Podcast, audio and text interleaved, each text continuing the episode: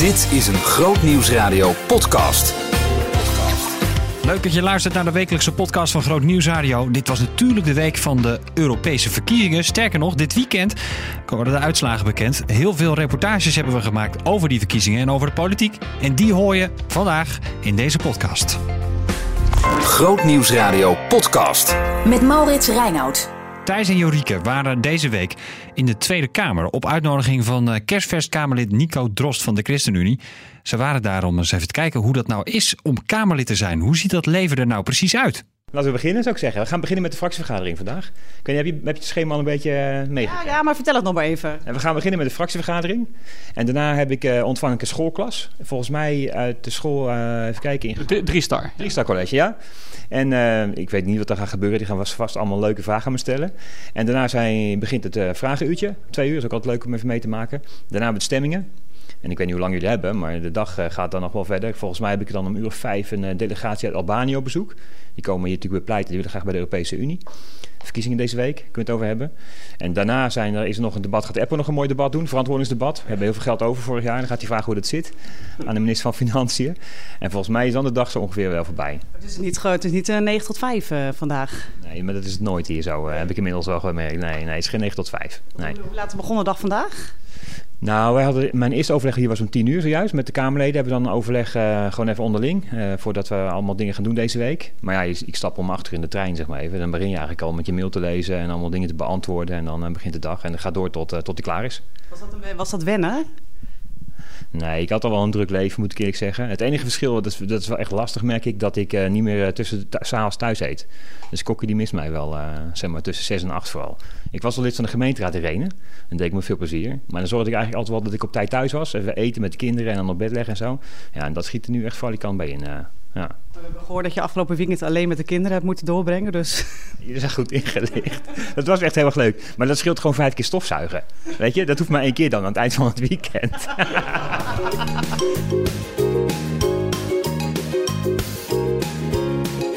We zijn onderweg naar de fractievergadering. Ben je al een beetje wegwijs of moeten we vooral Apple goed in de gaten houden? Nou, dat moeten we sowieso altijd doen. Maar nee, ik weet nu de weg. Nu weet ik de weg. De eerste paar keer moest ik echt met mensen meelopen. Want het is hier echt een, een doolhof. Want het, zijn natuurlijk, het is een heel enorm mooi gebouw hier. Dus twee oude gebouwen die zijn zeg maar samengemaakt met zo tussen zo die, die kamergebouwen erin. Dat betekent wel dat je echt, het is niet recht toe recht aan. Nee, die, uh, ik heb echt moeten leren, ik moest een keer een foto maken, moest ik hier zo'n deur in en een paar trapjes naar beneden. Nou, bij toeval kwam ik de fotograaf tegen, anders was hij nu nog aan het zoeken. Ik kan me ook echt een beetje voorstellen dat je een beetje zo'n brugklasse voelt, die, die nu op zo'n middelbare school is en geen idee hoe alles werkt. Ja.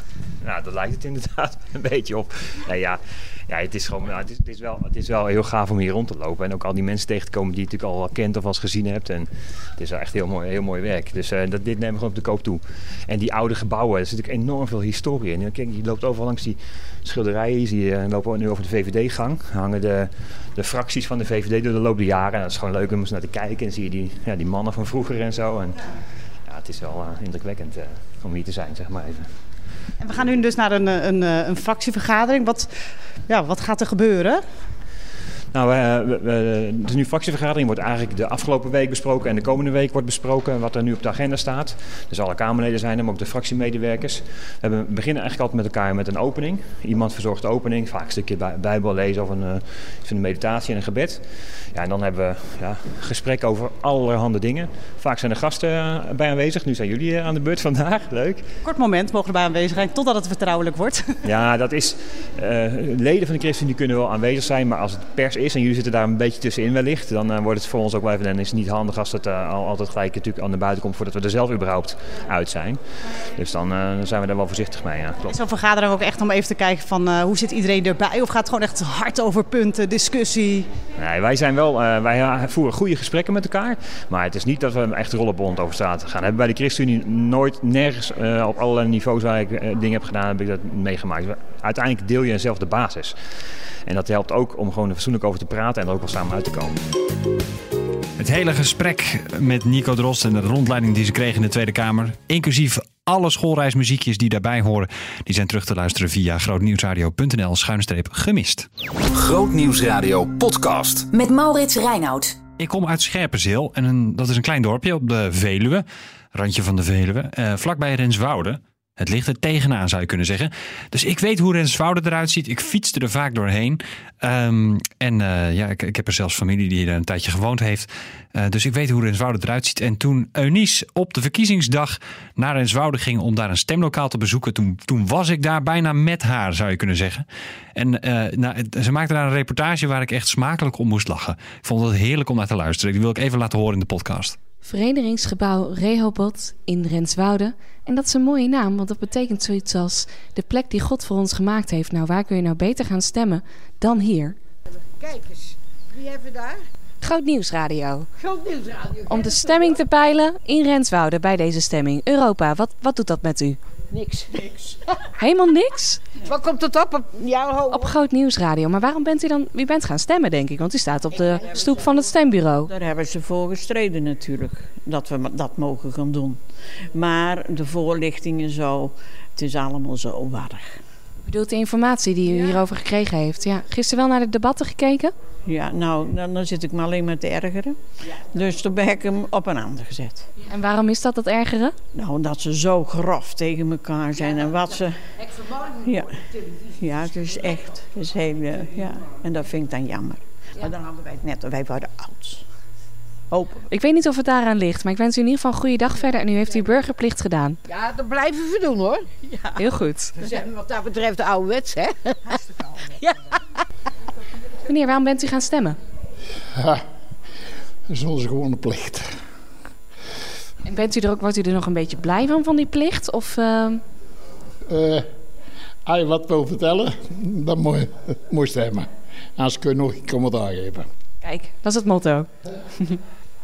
stembureau 2, 415, 416. Mijn naam is John Bijmans en ik ben vandaag voorzitter op stembureau. Stembureau 2 in de gemeente Renswoude. En hoe is het tot nu toe met de opkomst? Uh, we, we, klagen niet. Ja, het druppelt een beetje door de hele ochtend. En we zitten ongeveer nu op uh, een aantal van 89. Ja, er wordt even naar uw rechterhand gekeken. Inderdaad, van 89 stemmen. En uh, ja, we zijn tevreden tot, tot nu toe in ieder geval. Ja. Er ligt hier nog een vrij grote stapel met, met stembiljetten. En daarachter nog een hele doos. Ik merk een beetje aan de stemmers die ik tot nu toe hier gesproken heb. Het is gewoon onze burgerplicht, maar ik heb niet bijzonder veel met Europa. Is dat ook het gevoel wat bij u leeft? Nou, over het algemeen praten we niet zoveel met stemmers over hun stemgedrag. Ja, dat is echt aan de, aan, uh, aan de stemmers zelf. Maar uh, ik, ik, heb het, ik kan me voorstellen dat dat gevoel er is in ieder geval. Heeft u zelf al gestemd? Ik heb uh, vanochtend zelf gestemd. Niet als eerste. Er waren al vroege stemmers vandaag. Over het algemeen ben ik nummer één. Maar er waren wel mensen voor. Maar ik heb mijn stem al uitgebracht, inderdaad. Is het nou ook een beetje een sport om dan de allereerste te zijn op zo'n stembureau? Ja, ik vind het wel over het algemeen een sport, eerlijk gezegd. Om dat inderdaad te zijn. Maar uh, mijn, mijn collega's zelfs ook voorgegaan vanochtend. Oeh, dus u heeft gewonnen, meneer? Ja. Nou, zelfs bij mij waren er nog mensen voor. Maar de klanten gaan voor. Dus uh, vandaar. Ik was net op een ander stembureau en daar zijn ze zelf als allereerste gegaan. Dus dan moet u toch volgende keer even beter regelen. Oh, neemt u me niet kwalijk. Maar ik zal mijn best doen. Wat betekent stemmen voor u? Nou, dat is je, je, je, je burgerplicht en je recht. Dus uh, nou ja, in zekere zin heb je toch invloed. Ook als het gaat om Europa, waar misschien veel mensen het idee hebben... ja, mijn stem dat verdwijnt in het grote geheel? Ja, dat is natuurlijk ook wel een, een beetje een, een, gedachte die bij mij langs is gekomen. Maar goed, desondanks heb ik toch mijn stem uitgebracht. Nou, eens even kijken hoe de, de sfeer hier is geweest dan. Daar ga ik toch even naar voor naar de dame in het gezelschap. Over het algemeen zijn die heel goed in het peilen van de sfeer. Hoe is de sfeer hier? Ja, de sfeer is hier altijd gezellig in Renswoude, ja. Ja, en nu is het wel heel rustig. Hè? Hebben wij de tijd om even te praten. Maar um, nou, net liep het wel, liepen er wel wat meer mensen door. Kun je merken dat er een beetje goede zin is om te gaan stemmen? Ja, dat klopt. Uh, mensen zien het inderdaad toch als hun plicht en, uh, en gaan ook gewoon. Ja. Wat denken jullie? Wat wordt de landelijke opkomst? Uh, voorgaande keren was het volgens mij iets van 37 procent. Oei. Ja, ik moet me zeggen, ik heb me daar helemaal niet in verdiept. Maar die moet wel gehaald worden, denk ik. Ja, meneer de voorzitter, wat denkt u? In was het uh, vorige keer rond de 45 procent. En daar gaan we dit jaar zeker weer voor. Kijk, dat is even een voorbeeld voor de rest van Nederland. Zo is het net, ja. Hoe was dat, meneer? Uw stem uitbrengen voor het Europarlement of voor de Europese verkiezingen? Dat is helemaal goed, hè? Ja? Ja, als je kan stemmen mag je ook een mening hebben, vind ik. Niet stemmen, zeg maar, moet je gewoon je mond houden. Dus, uh... En heeft u er een mening over, over Europa? Ja, ik vind het lastig. Uh, maar ik heb er wel een mening over, ja. Uh, Europa kan goede dingen brengen, maar ook uh, Ik vind als we dingen doen, moeten we het wel gezamenlijk doen. En niet Nederland alleen voorop lopen, maar dan moeten we het met z'n allen gezamenlijk doen. En dan moet je ook goede afspraken maken met elkaar. En heeft u een partij gevonden die hierin past? Ja, ik heb er wel een partij gevonden die hierin past, ja. Dus uh, ja, ik ben echt een CDA-man, dus ik stem met CDA. Dus, uh... Zo, het stembiljet zit erin, meneer. Zegt u? Het stembiljet zit erin. Ja, zit erin. We hebben hem netjes rood gemaakt. Wat heeft u met Europa en het stemmen daarvoor? Ja, dat heeft hele, dat is een hele mooie vraag. Uh, we zullen wel niet zonder kunnen.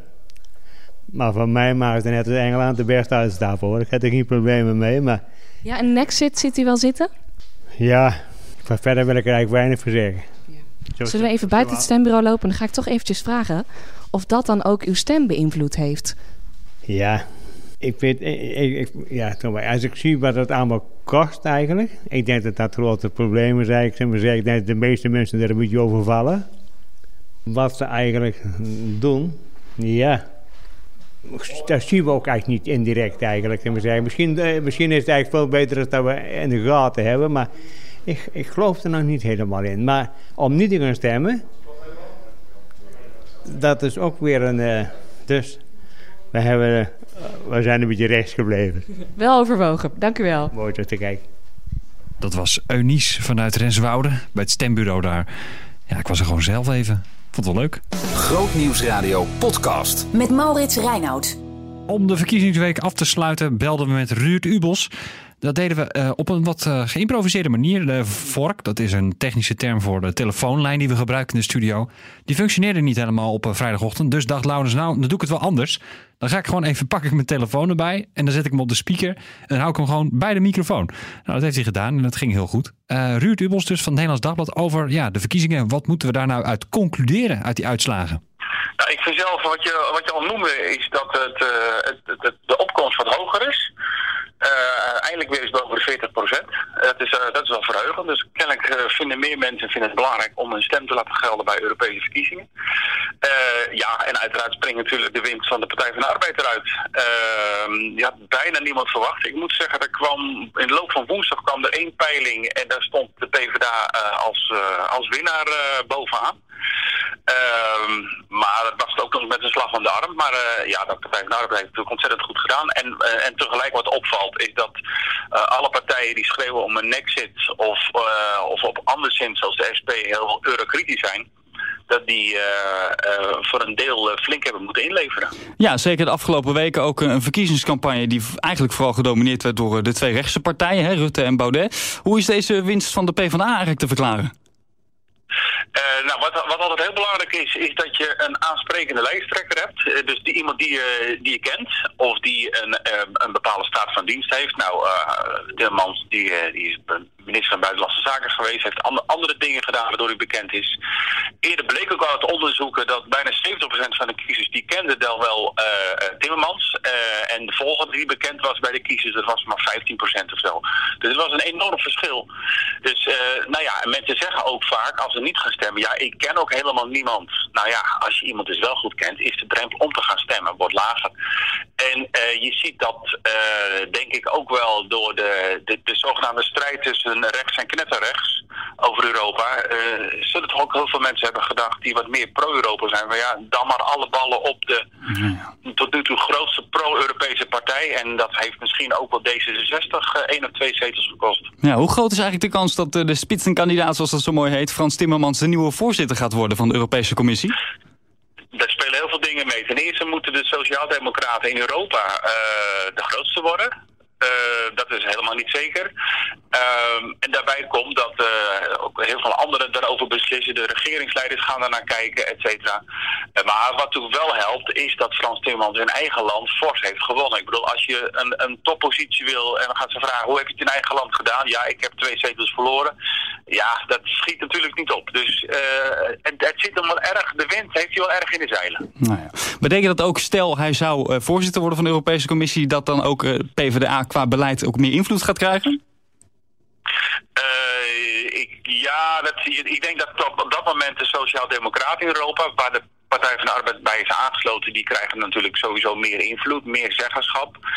Maar je kunt ook zeggen dat een voorzitter van de Europese Commissie is ook een beetje te vergelijken met, de, met onze minister-president. Die zit er natuurlijk ook wel namens zijn partij, maar hij zit er ook namens eh, het kabinet. Dus hij, hij, hij verdedigt het beleid wat door veel meer mensen eh, op poten wordt gezet. Dus het is niet alleen eh, een voordeeltje voor de PvdA of de Sociaaldemocraten. Maar ja, het is natuurlijk altijd fantastisch om iemand van jouw club op zo'n plek te hebben. Dat, is, ja, dat staat buiten kijf. Ja. Nieuw in het eh, parlement is eh, Forum voor Democratie. Met, zoals het er nu uitziet, geloof ik drie zetels. Wat, wat zal hun komst in het Europese parlement gaan betekenen? Nou, op zich, die drie zetels maakt niet zo heel veel uit. Of je nou drie of twee, of, eh, dat- is niet zo heel belangrijk. Maar eh, de- de- het afwachten is natuurlijk van, eh, er komen meer eurosceptische partijen in, in, het, parlement. Op welke manier kan Forum met deze partijen gaan samenwerken, coalities smeden, op belangrijke punten misschien een, een, ergens een meerderheid of, of een blokkerende minderheid, zoals het heet, behalen. Ehm, ja, ik, Baudet zei het gisteravond ook al. Het maakt mij niet zoveel uit hoe, met hoeveel zetels wij erin zitten. Als we er maar zitten, want dan kunnen we aan, ons, eh, ons, aan onze strategie gaan werken. Nou, en ja, dat is inderdaad wel heel belangrijk. Ja, want ChristenUnie en SGP die lieten van tevoren al weten... niet met Forum in één fractie te willen eindigen. Of althans, vooral eh, ChristenUnie gaf dat aan. Wat, wat Ja. zijn hun opties? Ja, die opties zijn eh, niet zo heel groot. Ja, je kan zeggen, ik, eh, eh, wij trekken samen, dit wordt dus eh eh, Peter van Dalen en Bertjan Ruijsen, wij trekken eh, samen op eh, buiten elke grote fractie om. Of, of we gaan bij een, eh, maar dan, dan, dan heb je gewoon geen invloed. Ehm, ik verwacht dat eh, ze naar de, naar de EVP gaan, de, waar de CDA ook bij is aangesloten, de Christen-Democraten. Er is ook nog een mogelijkheid dat Peter van Dalen daar wel naartoe gaat, maar dat uh, Bert-Jan Ruijs van de SGP dan bij de andere fractie blijft waar ze nu in zitten, samen met Forum voor Democratie. Maar ja, dat, dat moet de komende maanden uitwijzen. Ja. Nou, de grootste thema's die, eh, van deze verkiezingen waren denk ik het klimaat en migratie. Welke kant zal Europa daarmee opgaan? Ehm, nou, als je, ja, dat is onduidelijk. Nou, kijk, als je als deze lijn in Nederland de komende dagen in andere landen wordt doorgezet, dan kun je zeggen dat er een, eh, meer partijen aan de touwtjes gaan trekken die een eh, nou ja, min of meer stevig klimaatbeleid willen. Ehm, en dat geldt ook voor migratie. De partijen die nu eh, in Nederland althans eh, de meeste winst hebben behaald, dat zijn de partijen die een vrij genuanceerd standpunt hebben over migratie. En niet het, het Salvini-standpunt van eh, we duwen ze gewoon terug de Middellandse Zee op. Die partijen hebben in Nederland eh, eh, niet echt gewonnen. Nou, wat verwacht je? Gaat er de komende vijf jaar veel veranderen in Europa? Eh, ja, eh, Europa is een mammoetanker en die keert heel langzaam eh, naar een nieuwe koers. Eh, maar er gaat wel wat veranderen. Ik denk dat op klimaat bijvoorbeeld, dat we wel het een en ander tegemoet kunnen zien. Dat onze auto's schoner gaan worden, dat we misschien op een andere manier gaan stoken. Eh, ja, die lijn die gaat wel doorgezet worden. Oké, nou zondag dus de definitieve uitslag van, eh, van de verkiezingen. Ruud Ubels, verslaggever Europa, bedankt voor je reactie. Jij, Laurens, bedankt voor je improvisatieskills natuurlijk, want zonder jou hadden we het nooit gered. Komende week op Groot Nieuws Radio. Om kwart over zeven de verkiezingsuitslagen. We behandelen ze met Adi de Jong. eh, de politiek commentator van het eh, Reformatorisch Dagblad. Die je ook altijd hoort in Sandwich op vrijdagmiddag. Verder is het eh, de laatste week dat je kunt stemmen op de opwekking Top 100. Dus wil jij nog iets in die hitparade op vrijdag, de vrijdag voordat de Pinksterconferentie helemaal losbarst, dan moet je dat even doorgeven via de website grootnieuwsradio.nl en zet je wekker. Hemelvaartsdag, 6 uur ochtends. Hins op Hemelvaartsdag. Het belooft heel veel moois te worden. Leuk dat je luistert naar de podcast. Geef even een recensie. Eh, abonneer je op ons kanaal Groot Nieuws Radio. Kan overal. Spotify, iTunes. Het maakt niet uit waar je je abonneert. Als je maar gewoon luistert. Hey, eh, tot volgende week. Ciao. Ontdek de nieuwste christelijke muziek. You're with me day and night. You never leave my side. Your love is loyal. Elke dag opbouwend.